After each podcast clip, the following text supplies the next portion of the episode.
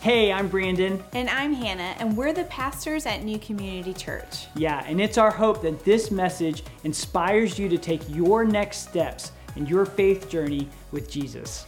Thanks for joining us today, and enjoy the message. Well, good morning, New Community Church. If I haven't had the pleasure of meeting you, my name is Hannah Baldwin, one of the pastors here. I'm so glad that you've joined us for this Sunday. And I'm going to start this morning a little different. I'm going to do something that I've never done before. So I just want you to bear with me. Just join in and be a part of it, okay? All right, we're going to start today with an exercise, and I don't mean like a physical exercise.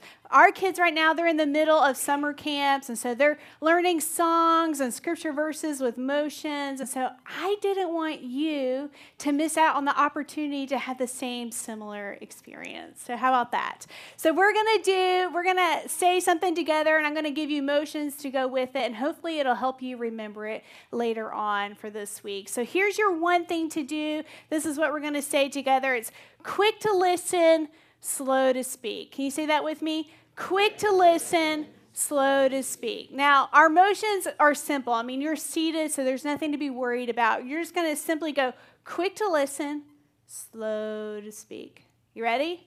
Hands out. Quick to listen, slow to speak. One more time. Quick to listen, slow to speak. Man, y'all did such a great job. Could you give yourself a round of applause? There you go. Well, hey, why did I have us start doing motions like that? Because so often in conflict, when we are in confrontation with one another, our hands do the exact opposite, right? Like we begin to close up, we make fists, we cross our arms, and we shut off, right?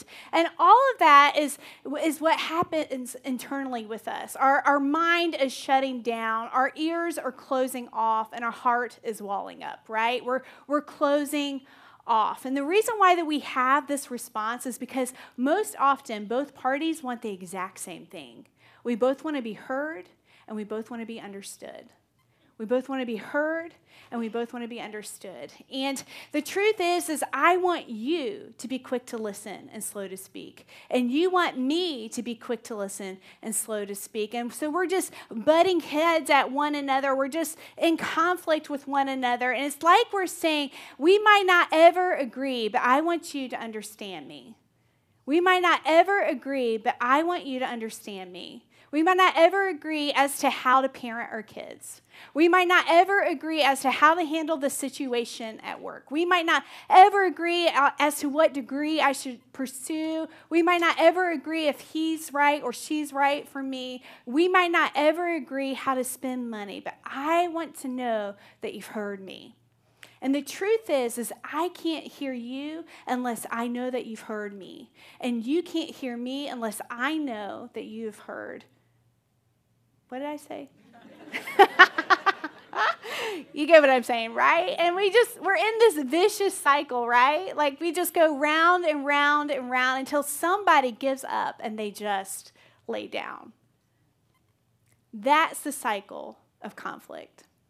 Well, we are in week three of a series that we've called Summer on the James, and we're taking time to walk through a book found in the New Testament of our Bible, in the latter half of our Bible, called James. And James is sometimes known as the book of Proverbs of the New Testament. It's so practical in some of the ways that it teaches us on how to, to live our life in Jesus. And really, the, the The talk that we're having today is, it'll show you just how practical it can be. And if you are a Jesus follower, you probably are familiar with that phrase, quick to listen, slow to speak. And it's found in the book of James. And James is written by James, who happens to be the younger brother of Jesus. And the thing that you need to know is that James didn't grow up worshiping his brother. Like, he didn't grow up thinking he was Lord. Like, it was real life. Like, he did not believe that Jesus was the Son of God. You You know, like I feel like I can hear that sibling rivalry right now. Like, no, Jesus, you are not the Son of God. You are my brother. You're not going to be, you're not going to die and be raised back to life. And then a little bit later, Jesus does die, and Jesus is raised back to life, to which James is like, okay, I believe now. Like, that's the story of who James is. And the cool thing about James is part of his story is documented in a third-party book. There's a Jewish historian named Josephus, and he writes a little bit more about James and more than, more than what our Bibles tell us. And so I want to tell you a little bit about James. Now, at around sixty-two A D, uh, the high priest in Jerusalem at that time was Ananias, and Ananias was a Sadducee. And a Sadducee is a Jewish sect. There was the Pharisees and the Sadducees. The Pharisees believed that there would be a resurrection one day, and the Sadducees didn't. And so because they didn't believe in that, they were just so sad, you see. That's for my camp days. I just wanted to bring it all the way back around. Anyways, um, so Ananias is a Sadducee, and he is just so opposed to this talk of resurrection. And James is going around telling people about Jesus and his death and his resurrection. And so James and Ananias, they are butting heads. They're in conflict with one another. And there's this brief moment when uh, in Jerusalem, when Festus, who is the governor from Rome, he passes away. And so there's this brief moment when there's no Roman authority in Jerusalem. And because there was no Roman authority, uh, Ananias was in charge. And so he sees his little window of opportunity. And so he, uh, he takes James and he brings him uh, on trial. He brings him between, before their Supreme Court, and it's called the Sanhedrin. And then he accuses them of, of violating the temple, of violating their law, and they find him guilty, and they stone him to death. And here's why this matters. Because this is the culture, and this is the environment in which James was living in when he wrote this letter. He's in the middle of a culture, a society that's so opposed to him and to, to all of these Jesus followers. They're, they're, they, they were being ostracized for their faith. And here in this environment, there was a lot of people shouting to be heard, but nobody was listening, right? It sounds a little familiar to us, right? And that's what James was addressing when he writes this letter. In the middle of all of this conflict and in the middle of all this tension, James takes a moment and he writes to his church. Because James is pastoring this church for thirty years. For thirty years, they were in the middle of this conflict, in the middle of all this turmoil. And he says, hey, hey, don't let your faith drift. Don't let your faith drift, that following Jesus is so much more than just believing differently. We have to live differently.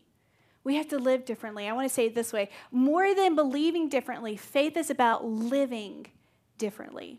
That's the main point of James' letter. That's what he touches on Uh, time and time again as he's writing to his church. And last week we talked about how our faith is, is different in the middle of our trial, how it shows up differently. And today I want to talk to you about how your faith, how it's lived out in context of our relationships.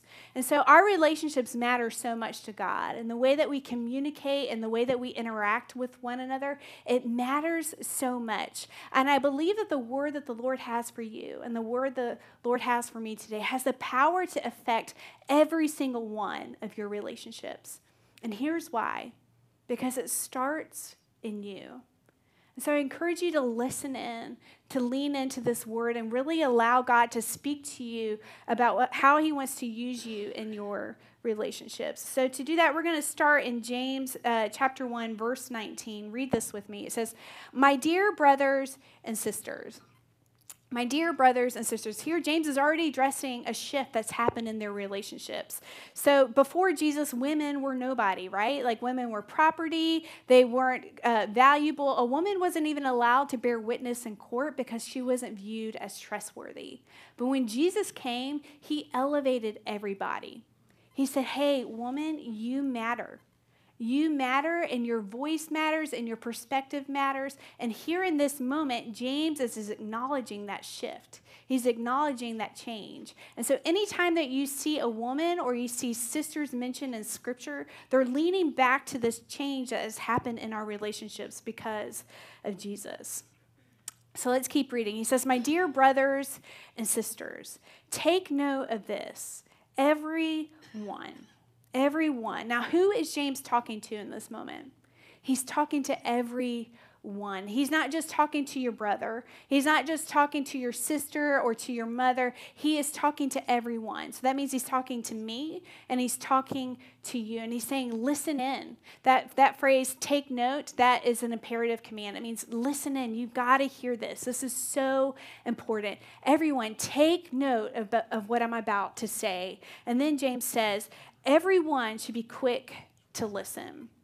Everyone should be quick to listen. Here, James is doing a play on words. He's saying, don't be quick to be heard. Be quick to listen. He's saying, do the complete opposite of what's natural to you, right? Like, be quick to listen. And before you do anything else, listen. Go back and listen. And if we're honest, this is the complete opposite of what we want, right? We want someone to listen to us. We don't want to listen to them. And here in this moment, James is leaning into what Scripture has already taught us, is that we are to do unto others as we would have them do unto you. So if you want people to listen to you, well, then you need to listen first. And so often our response in these moments is to, to hear what we want to hear, and then we respond from there, from there. And James is saying, be quick to listen. Be quick to listen. Something that we do in premarital counseling with uh, couples is we do this exercise called actively listening. We practice active listening. And what that is is just a series of questions. You learn to ask questions to better understand uh, what your partner or your spouse is saying. And what what that does what that doesn't mean is it doesn't mean that you're relating like, I agree, someone should take the trash out. Like, you're not relating to one another. You're not uh, uh, rebutting one another. You're not retaliating. You're asking a series of questions to better understand their perspective. You're seeking to understand. You're seeking to understand. And the thing that's so funny to me is whenever Brandon and I are in conflict, and we can tell when one another is practicing active listening, it is so funny. Like, it de-escalates the mood because we know what each other is trying to do. We're trying to mend the relationship. We're trying to invest in it. And so we just, it, honestly, it lightens the mood super quickly. And so when it comes to being quick to listen, ask questions. Think of ask questions. When it comes to being quick to listen, ask questions. Questions. Seek to understand their perspective. Ask questions like, can you help me understand a little bit more? Or, I hear you saying this. Did I hear you correctly? Or, uh, I don't understand the situation the way that you do. Can you explain it a little bit more? Ask questions.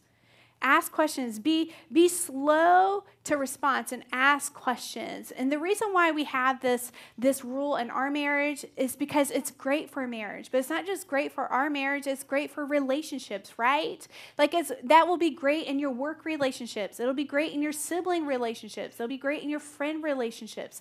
Ask questions. Ask questions.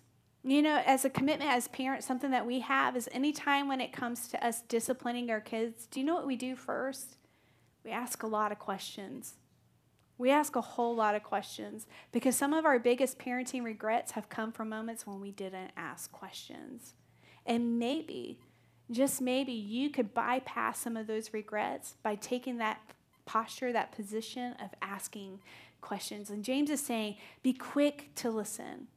Be quick to listen. Ask questions. And if we learn to wait on being heard, it begins to change the dynamic of the relationship. It can change everything. And James continues. He says, everyone should be quick to listen and slow to speak. How about just for good measure? Let's just do it again together. Is that okay? Quick to listen, slow to speak. Quick to listen, slow to speak. If quick to listen means we're asking questions and slow to speak is we're going to pause. We're going to pause. We're just, we're just going to wait a minute. We're going to pause before we respond. We're not going to correct. We're just going to pause. And so often when we come at these conversations, we are so ready for our response, right? Like, we got all this wisdom we're ready to dump. We got, we got this, all this, uh, igno- like we, have all this understanding, all these ways that we could fix this problem, right? And the ways that we could fix you. But in this spirit of learning to uh, be slow to speak, that pause, it requires us to step back. It requires us to lean in a little bit, bit more, and it causes us to listen. And while that thing that you want to say, it might be right, and what you want to say is so good and so worthwhile saying, sometimes your position of being right comes at a great cost. It comes at a great cost. It, it, can, it may cost you your influence. It may cost you that relationship. Listen, you parents, you need to hear this, and spouse, you need to hear this, and boss, you need to hear this, that you can be right and right and right, and you can write that person right out of your life. You can write your kids right out the front door. You can write that person that you love right out of the relationship. You can write that rock star, all-star employee right out of the company. And you can write that mentee right out from under your influence. We can write and write and write somebody right out of our life. And why is that? Why does that happen? Because I want to be understood. I don't want to be lectured. I want to know that you've heard me. And while those things that you're saying to me, I might be open to receive them, I need to know first that you've heard me, that you've understood. And that there's this tension, and we can all battle this in our relationships, right? When we feel like we just can't communicate with somebody. And James is saying, be quick to listen. Be quick to listen and slow to speak. Slow to speak. Take time for that pause. And sometimes we need to take time for that pause, because if we don't, we'll, we'll just go right into our but, rebut, and we haven't even already heard what somebody is trying to say to us, right? We just heard what we want to hear, and, it's, it, and it shifts us into high gear. And James' response to that, he says, everyone should be quick to listen, slow to speak, and slow to become angry. Quick to listen, slow to speak, and slow to become angry. James is saying, take note. This is so important. Apply this to your life. Hold on to this. Take note. Be slow to become angry. Be slow to become angry. That phrase, be slow to become angry, that is both a result and it's a decision. It's both a result and a decision. If you choose, if you are quick to listen and slow to speak, then you will be less likely to respond in anger, right? So that is a result. But if it's easier, if you have this response guard in your life where you're saying, I'm going to decide, I'm going to ask questions and pause before I respond, well, then that, that's you making a decision. And James is saying, be slow to become angry. Take time to decide. That's what he's saying. Take time to decide. Quick to speak, slow Quick to listen, slow to speak, slow to become angry. Don't do what I just said. Now, James is talking about a specific type of anger, and uh, here it is. And this anger in this context is drawing hasty, misinformed, relationally destructive conclusions. Hasty, misinformed, relationally destructive conclusions. And it's all that hasty, misinformed, relationally destructive conclusions, that all that is coming from you not being slow to speak and uh, slow quick to listen and slow to speak, right? Like, that's exactly what is happening. And it's all too often our uncontrolled anger, it causes us to respond in a way that leads us to speak too quickly and say way too much, right? And James is saying, be slow to anger. Be slow to anger. Respond in a different way. And for some of us, we all show our anger, and we all show our anger in different ways. Some of us, we wear it on our sleeve. Like, you know when someone's angry. That, that's me. There's no doubt. You know when I'm upset. Others of you, you are like a tea kettle just waiting to go off, right? Like, you're just about to blow at any moment. And then others, you practice the good old silent treatment. And I love the silent treatment, not really, but I love the silent treatment where you can, you know, act like someone doesn't even exist, right? And then they talk to you, and you're like, oh, you're talking to me? I thought you were dead. Like, that is a silent treatment. We all respond in anger in different ways. And James in this moment is saying, when it comes to your relationships, whether you blow up or you are passive aggressive or you're moody or you're emotional, whatever it is, it's bad for your relationship. It's bad for your relationship. It breaks your relationship because it causes somebody to walk away, right? It causes someone to walk away. And whether and whether you blow up or someone walks away, the way that you can The way that you can bypass that whole dynamic is by choosing to be slow, to become angry. It's by making that decision. It's by making that choice. And the longer you listen, the more you will learn, the less angry you will be.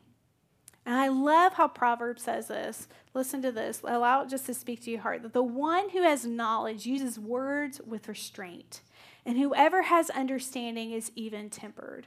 The one who has knowledge uses words with restraint, and whoever has understanding is even-tempered. That the more that I listen, the more I learn, the less angry I will, I will be. But I need to take time to decide. And you need to take time to des- decide to be quick to listen, slow to speak, and slow to become angry. Now, here's why this works. What I'm about to say to you is obvious, and when I say it, you're going to be like, duh, we all know that. That's crystal clear. But the reason why I'm going to say the obvious is because it's so easy to drift into murky waters that we forget the obvious, right? And so what I'm getting ready to say is not going to change your life, but I want you to remember it. Okay, here we go.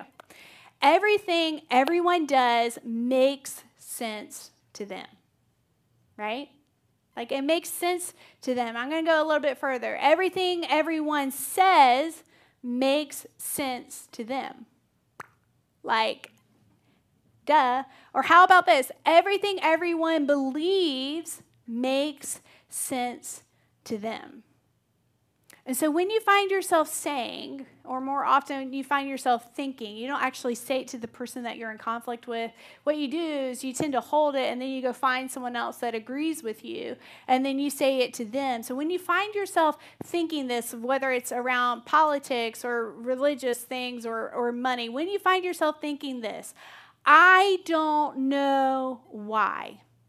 I don't know why they would do that. I don't know why they would say that. I don't know why they would believe that. Well, that requires you to do some questioning.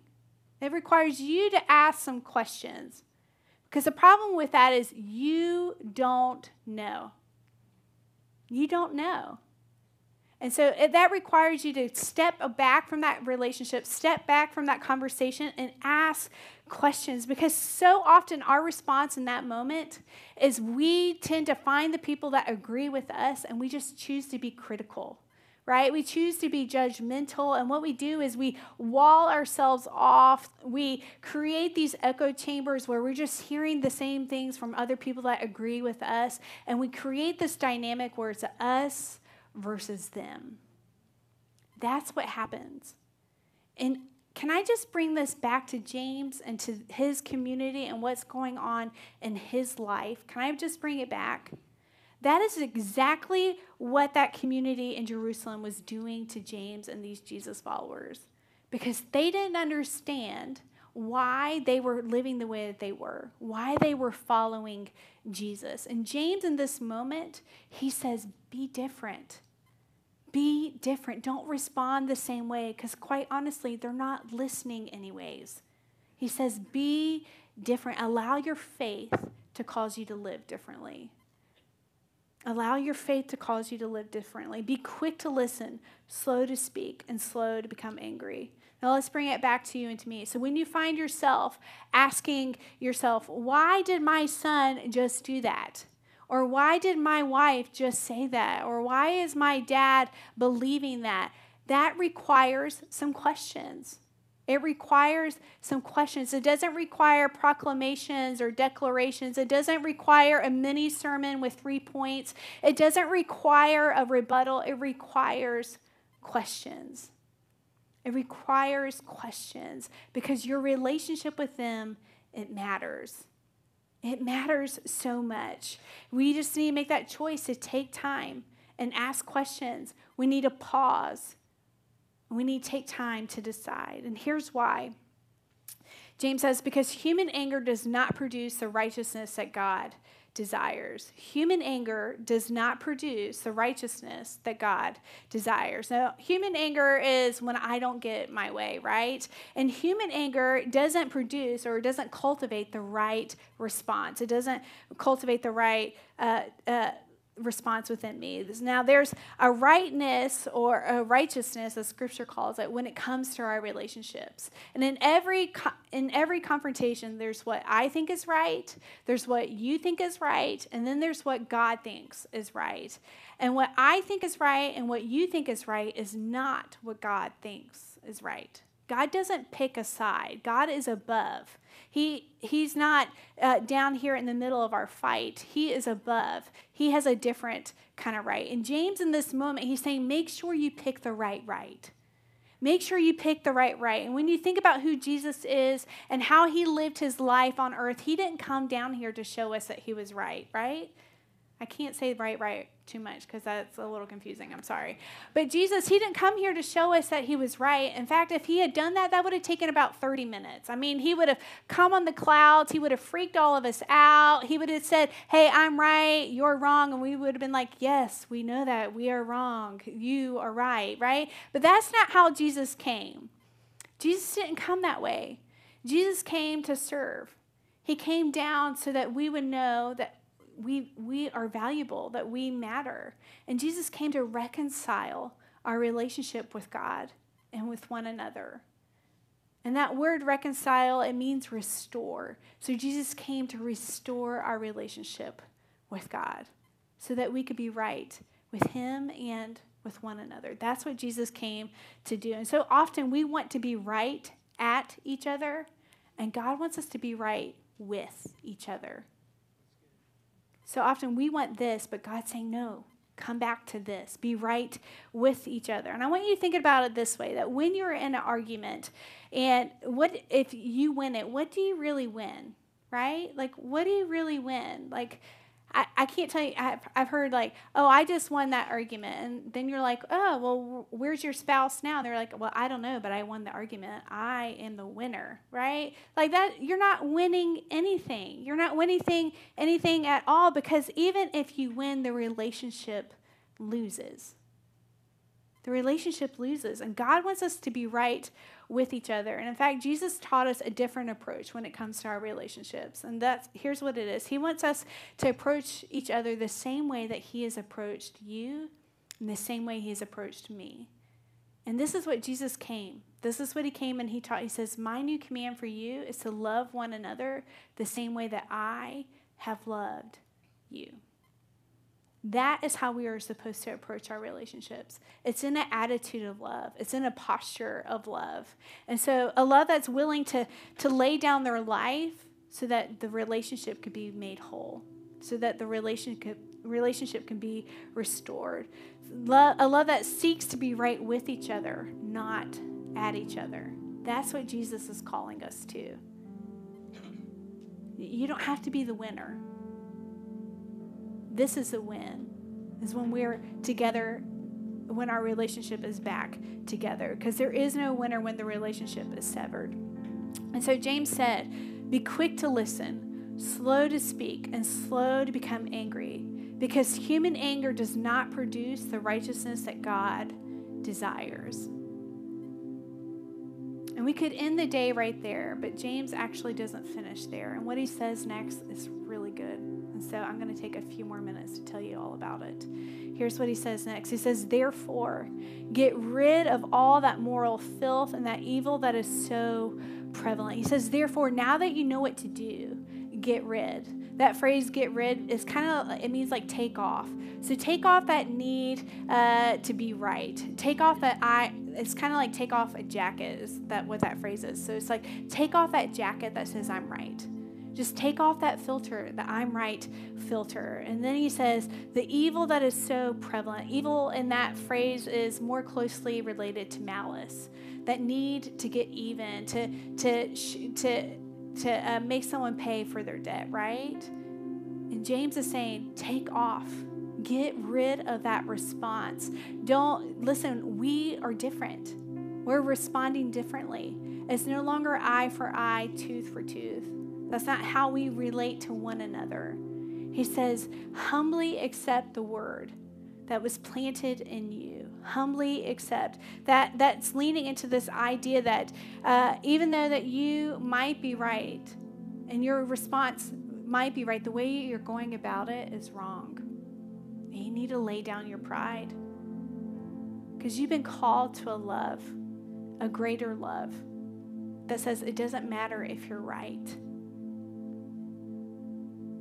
Humbly lay down your right. James, in this moment, he's saying, he's saying we need to take off that need to be right. We need to put on humility that says that we are better than me. We are better than me. Our relationship, our need for us to reconcile is more important than me winning.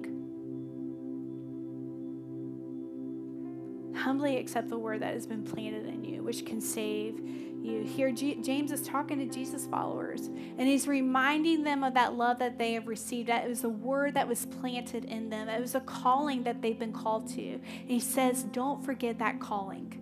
Don't forget that calling that we've been called to love differently. And each one of us, we have received this love. This love has humbled us. This love has changed us. And he says, this love isn't supposed to stop at you. You're supposed to extend and share this love with the person around you. So receive that love and allow it to lead and guide you. And we're to fight, we're to fight for that reconciliation. We're fight, we're to fight to be right with one another. So receive that love. He says, therefore, get rid of all that moral filth and evil that is so prevalent, and humbly accept this word planted in you, which can save you. If you do this, this has the power to save you. And what James isn't, what he's talking about here is not about eternity. He's talking about saving your relationships. It has the power to save your marriage. It has the power to save your relationship with your kids. It has the power to save your relationship with your siblings, with your parents. And I love how he finishes. He says, so do not so do not merely listen to the word and so deceive yourselves, but do what it says. Allow that word to transform you. Allow that love to transform your response, because a faith that does nothing changes nothing. We have been called to love in a different way. We've been called to fight for reconciliation, fight to be right with one another. And that's God's heart for you and for me today. I'm just going to re- quickly recap all this, and then we will close. So be quick to listen, slow to speak, and slow to become angry, because human anger doesn't produce the righteousness that God desires. Therefore, get rid of all that moral filth and that evil that is so prevalent, and humbly accept the word planted in you, which can save you. Do not merely listen to the word and so deceive yourselves, but do what it says. Would you stand with me this morning?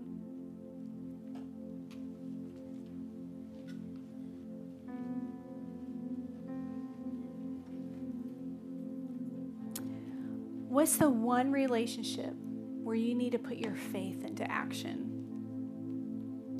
What's the one relationship where you need to put your faith into action? You know, that person when they come into the room, or when you see that text, or when you see that email, it just starts stirring something within you. Maybe there's someone that you've been given the silent treatment to for years. Or maybe there's someone you are that tea kettle that goes off every time they come around.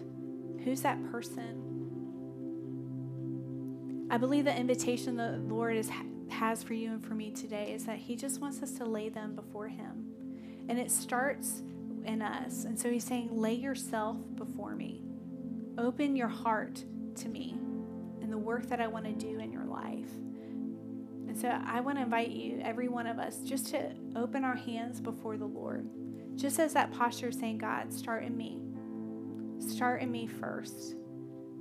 Lord, let me be quick to listen, slow to speak, and slow to become angry. Would you pray with me? God, we thank you so much that you sent your son to fight for the reconciliation of our relationship together. And Lord, we choose that posture this morning of choosing love, to respond in love. And Lord, would you instill in us that desire to be quick to listen, slow to speak, and slow to become angry. Would we be led by your Holy Spirit? Would we keep in step with your Spirit? And God, would you really put in us a desire? Would you really put something within us, God? Would your Holy Spirit just convict us and confront us when we are responding in the opposite spirit of you? God, would we lean into the way of love, the way that you've called us to live? And Lord, would you use our lives as a witness to the ones around us about what your love can do when someone believes and does, lives a life differently in you. And just as we stay in this moment of prayer, I want to take a moment just to speak to one more group of people in the room. Because that whole picture, for some of you today, you've never, you've always viewed God as an angry God. Like he's mad at you, he's upset with you. And that word that God sent Jesus to make relationship right with you just spoke to you today. And the Lord is waiting to make that re- relationship right with you. You just need to make that decision. And so I want to invite you today, if you've never taken that step, or maybe you took that step once, but you just need to make a recommitment to the Lord today, that, hey, God, I want to fight to make the relationship right with us, between you and your Heavenly Father, with every head bow and every eye closed. Just as we stay in this moment of prayers, make it a holy moment between you and the Lord. I want to invite you, if you're ready to take that step with Jesus, to raise your hand this morning. And not as a symbol for me, but as a symbol for you to know that, you know what, I have made a decision. I'm going to fight for this relationship. If that's you, would you raise your hand this morning? Amen. Amen. Would you pray this in your heart with me? God, we thank you so much that you came to make our relationship, that you sent Jesus to make our relationship right. And Lord, would you forgive me for the ways that I have been wrong, where I've been fighting for my right. And Lord, would you come and make me right? Lord, we thank you that you are our Savior, that you've came to re- reconcile our relationship together. Would you come be my leader, my Lord, in Jesus' name? Amen. Amen. Can we just thank God for his word this morning?